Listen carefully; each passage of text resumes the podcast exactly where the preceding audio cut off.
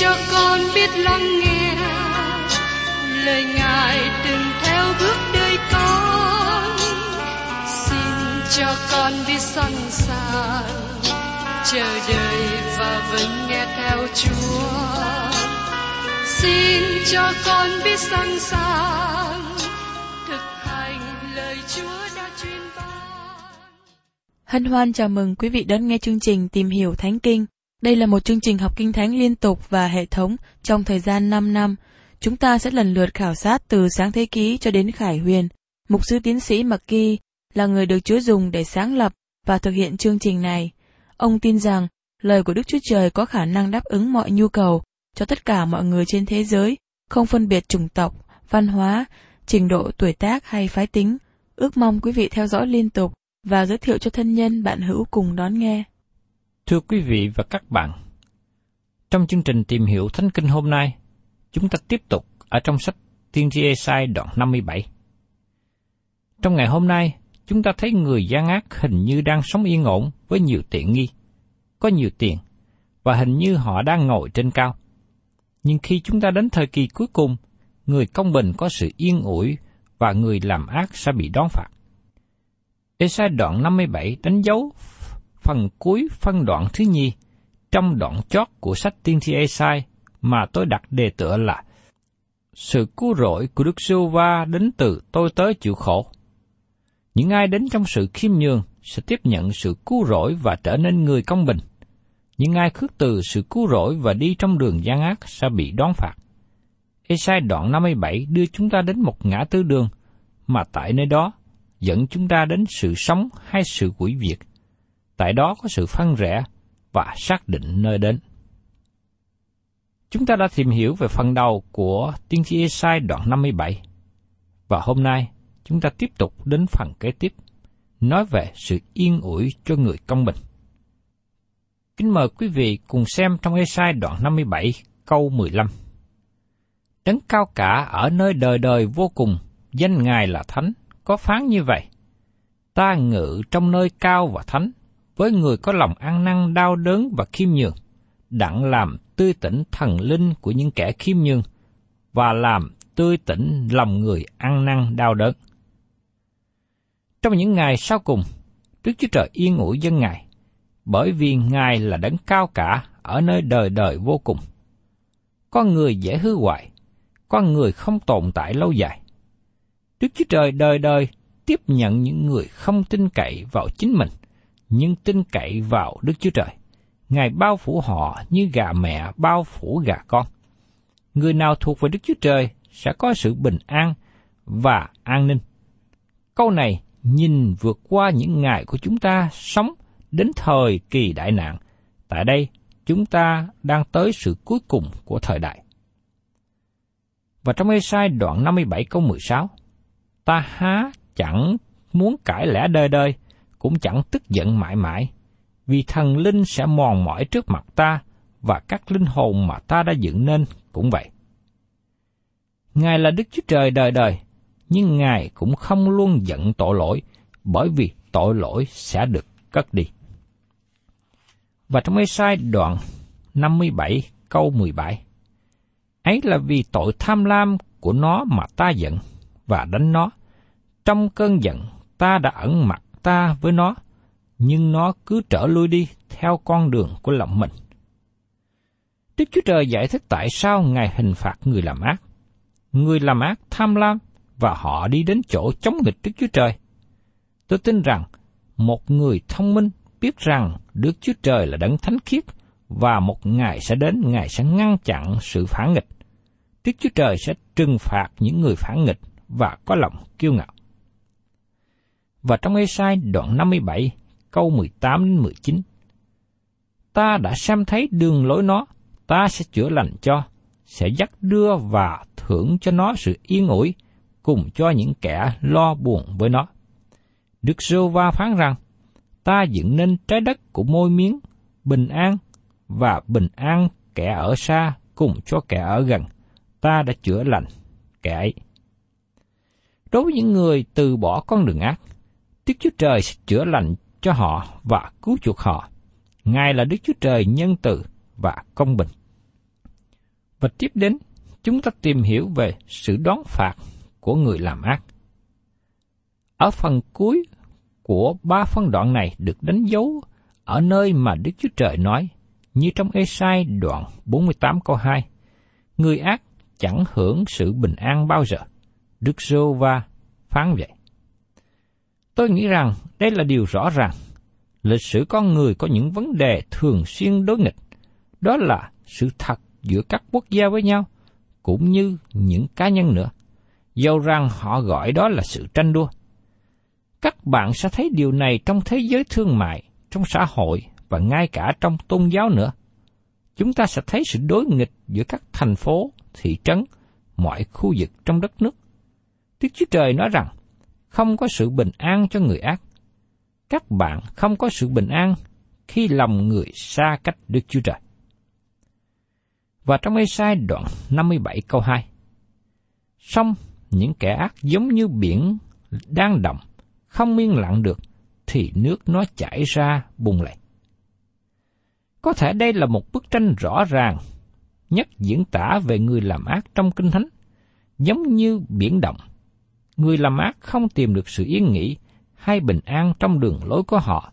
Họ giống như tội phạm bị săn đuổi. Có một người đàn ông 80 tuổi đi đến đồn cảnh sát và thú nhận. Tôi mang tội giết người và trong lương tâm tôi bị cáo trách suốt 50 năm qua.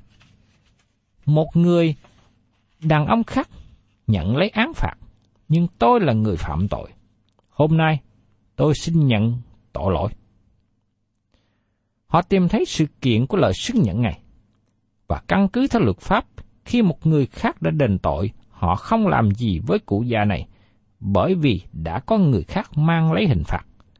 Nhưng rất có thể hình phạt nặng nhất cho người đàn ông này trong suốt 50 năm đó là sự cáo trách tội lỗi trong lương tâm. Ông ta không có bình an trong lòng và trong tâm tư. Và trong Ê-sai đoạn 57 câu 21, Đức Chúa Trời ta đã phán, những kẻ gian ác chẳng hưởng sự bình an. Nếu thế gian hiện nay có sự bình an mà không có Đức Chúa Trời, thì điều đó đối nghịch với lời Kinh Thánh. Các bạn không thể đối nghịch với lời của Đức Chúa Trời.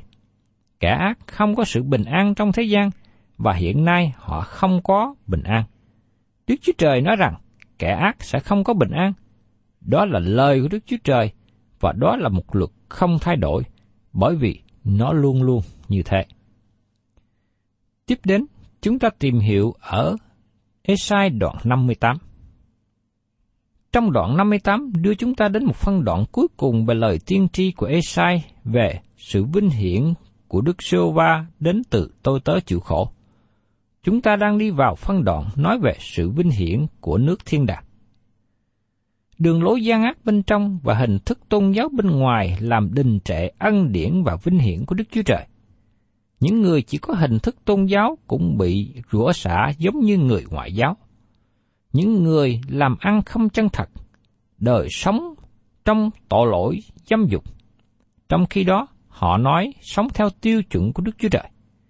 Thật sự, họ ngăn chặn ân điển và vinh hiển của Đức Chúa Trời.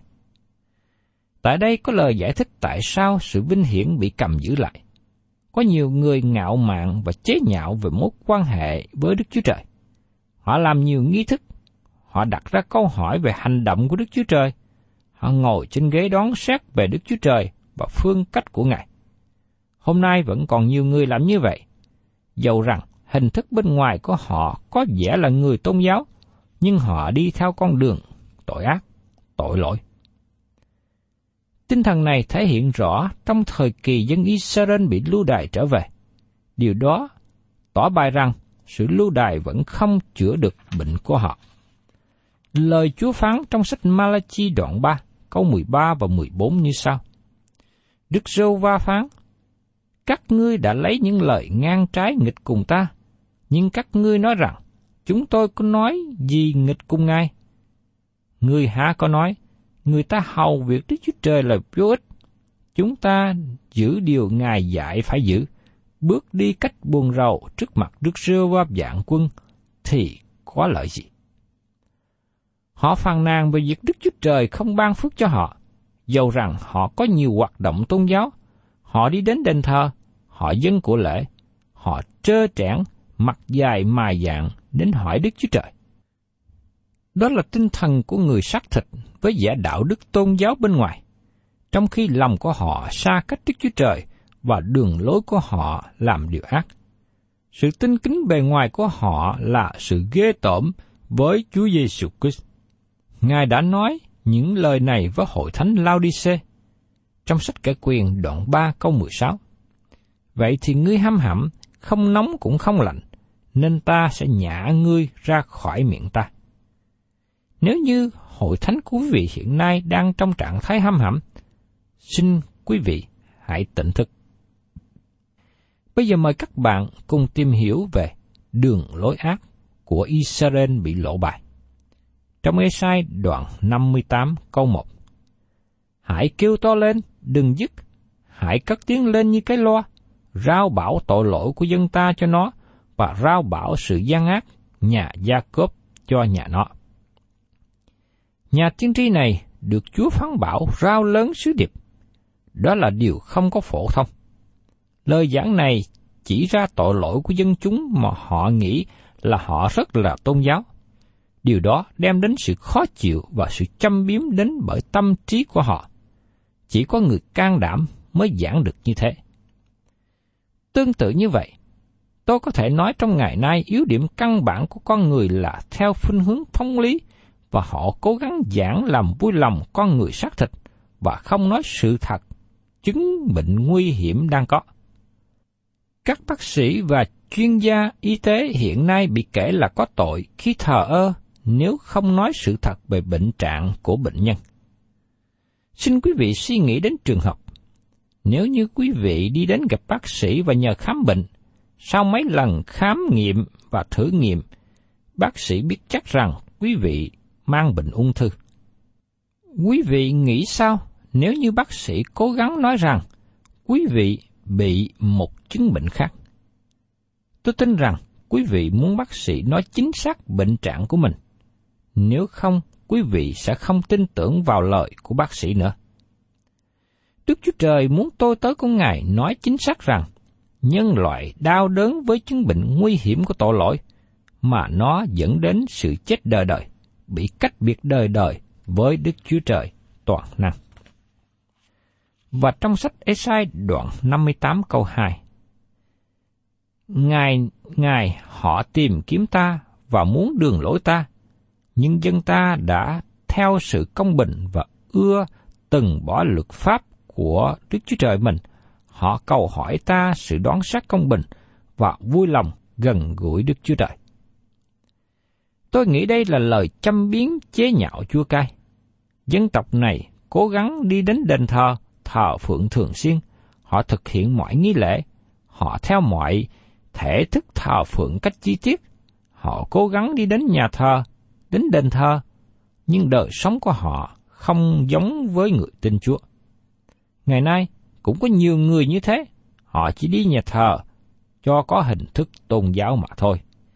Và đó là điều mà lời của Chúa kết án. Và chúng ta, nếu ai ở trong những hoàn cảnh đó, trong những tâm trạng như vậy, chúng ta cần phải tỉnh thức và sửa đổi. Và trong Ê-sai đoạn 58 câu 3 nói tiếp.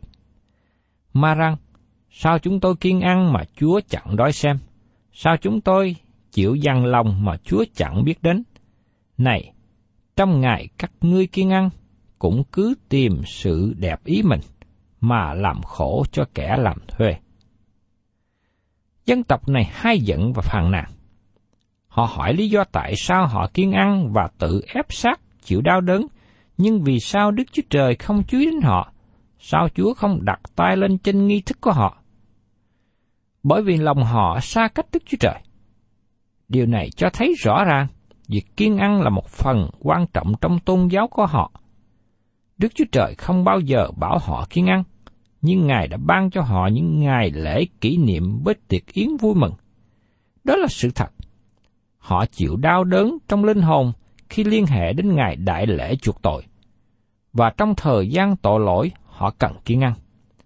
Kiên ngăn là một biểu lộ bên ngoài của tâm hồn. Nhưng họ làm nên một hình thức để hỗ trợ cho sự lên mình. Họ lên mình với sự kiện là họ kiên ngăn. Kiên ăn là một việc riêng giữa linh hồn của người đó với Đức Chúa Trời. Nó không phải là một vấn đề được trình bày ra nơi công cộng. Chúa Giêsu đã kết án những người lạm dụng sự kiên ăn, như được ký thuật trong sách Matthew đoạn 6, câu 16 đến 18. Khi các ngươi kiên ăn, chết làm bộ buồn rầu như bọn giả hình, vì họ nhăn mặt cho mọi người biết họ kiên ăn. Quả thật ta nói cùng các ngươi, bọn đó đã được hưởng phần thưởng của mình rồi. Xong khi ngươi kiên ăn, hãy sức dầu trên đầu và rửa mặt, hầu cho người ta không xem thấy ngươi đang kiên ăn, nhưng chỉ cha ngươi là đấng ở nơi kính nhiệm xem thấy mà thôi, và cha ngươi thấy trong chỗ kính nhiệm sẽ thưởng cho người. Tôn giáo thật là mối quan hệ riêng tư với Đấng Christ. Nó là vấn đề cần giữ kính nhiệm và riêng tư. Cũng giống như các bạn không đi ra nói cho người khác mối quan hệ riêng tư thân mật của các bạn với vợ hay với chồng của mình. Các bạn thân mến, nếu các bạn có mối quan hệ riêng tư với Đấng Christ, đó là một điều tốt lành, một kinh nghiệm giữa các bạn với Chúa. Các bạn được kêu gọi làm chứng về Chúa cho người khác, nhưng các bạn không bày tỏ mối quan hệ riêng tư của các bạn với Ngài cho người khác. Hiện nay, các bạn có lên mình về tôn giáo của các bạn không? Hay là các bạn có lên mình về một số nghi lễ đã thực hiện không? Nếu có, thì đó là một điều hổ thẹn cho các bạn. Bởi vì các nghi thức này không có chi trước mặt Đức Chúa Trời, trừ khi nó bày tỏ những gì trong tấm lòng của các bạn.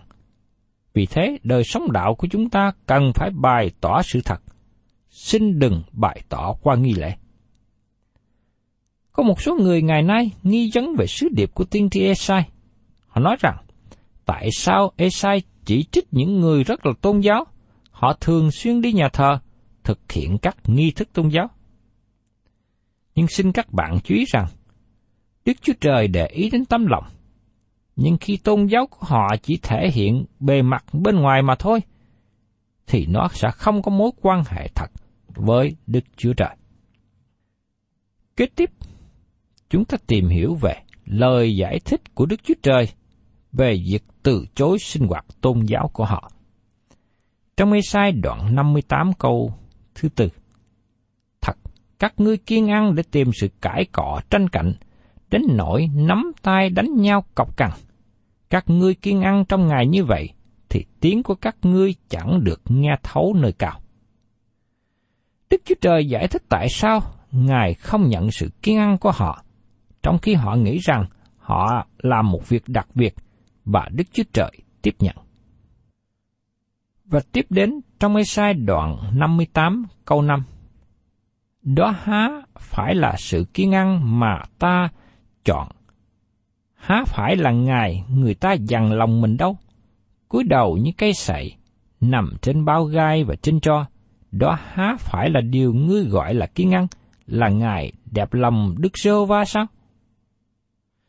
Đức Chúa Trời không có bảo họ kiên ăn. Các hoạt động thờ phượng của họ chỉ là hình thức bên ngoài. Họ không có bày tỏ tình trạng tấm lòng bên trong. Nhưng rất tiếc có nhiều hội thánh ngày nay ở trong tình trạng như vậy. Họ có hình thức sinh hoạt bên ngoài, nhưng thiếu sức sống, thiếu sự thật của tấm lòng bên trong. Và trong Ê-sai đoạn 58 câu 6 Sự kiên ăn mà ta chọn lựa há chẳng phải là bẻ những xiềng hung ác, mở những trói của ách, thả ra kẻ bị ức hiếp được tự do, bẻ gãy mọi ách hay sao? Đây là một điều rất thực tế. Đức Chúa Trời muốn bảo rằng, Ngài muốn người kiên ăn thật sự. Xin đừng có khoe mình về giả đạo đức bên ngoài. Hãy từ bỏ con đường tội lỗi và bỏ tấm lòng tội lỗi gian ác. Hãy thể hiện đức tin qua hành động trong cuộc sống hàng ngày. Hãy sống cách thành thật. Các bạn thân mến, tôi mong ước rằng các bạn sống đời sống đẹp lòng Đức Chúa Trời. Hãy bỏ đi những lời nói xấu với nhau. Hãy bỏ đi sự cay đắng trong lòng. Hãy tìm điều chi vừa lòng Chúa. Và trong Ê-sai đoạn 58 câu 7 Ta há chẳng phải là chia bánh cho kẻ đói, đem những kẻ nghèo khổ đã bị đuổi đi về nhà mình. Khi thấy kẻ trần truồng thì mặc cho, và chớ hề chớ trinh với những kẻ cốt nhục mình hay sao? Họ quay lưng khỏi người nghèo khổ và túng thiếu. Họ từ bỏ sự nhân từ và tình yêu thương cho những người thân thuộc của mình. Sinh hoạt tôn giáo của họ trở nên lạnh lẽo như nước đá. Họ không có lòng với Đức Chúa Trời. Khi các bạn có lòng đến với Đức Chúa Trời, các bạn cũng có lòng đến với người khác nữa. Các bạn muốn giúp đỡ họ, chia sẻ phước hạnh cho họ. Tất cả các lời nói, chỉ trích những hành động thiếu tình thương của các bạn ngày nay làm ảnh hưởng xấu cho danh của Đấng Christ. Vì thế, tiên tri sai nói những lời này để nhắc nhở chúng ta. Đức Chúa Trời nói với dân sự của Ngài, Ngài không muốn có hình thức tôn giáo bên ngoài. Xin đừng có đóng kịch giả bộ trước mặt Đức Chúa Trời. Ngài muốn dân sự của Ngài có đời sống trong sạch và thể hiện điều đó trong thực tế của đời sống. Các bạn có thấy tại sao lời giảng của tiên tri Esai không được ưa chuộng không? Bởi vì nhiều người sống bên ngoài, giả hình, khước từ chống đối ông. Nếu các bạn hiện sống giả hình, xin các bạn hãy ăn năn tội lỗi của mình, để Chúa sống trong đời sống của các bạn. Có nhiều hành động tôn giáo giả hình ngày hôm nay. Vì thế, chúng ta cần có mối quan hệ riêng tư về Đấng Christ. Thưa các bạn, Đức Chúa Trời mà chúng ta đang thờ phượng là Đức Chúa Trời hằng sống và chân thật. Ngài biết hết mọi sự. Ngài không phải như con người, nhìn thấy bề ngoài, nhưng Ngài là đấng biết mọi sự, những điều gì trong lòng, trong tư tưởng của con người. Cho nên khi tôi và các bạn thờ phượng Đức Chúa Trời, chúng ta cần phải thờ phượng Ngài với tâm thần và lẽ thật. Vì đó là điều Đức Chúa Trời mong ước. Thân chào tạm biệt quý vị và các bạn và xin hẹn tái ngộ cùng quý vị trong chương trình tìm hiểu Thánh Kinh kỳ sau.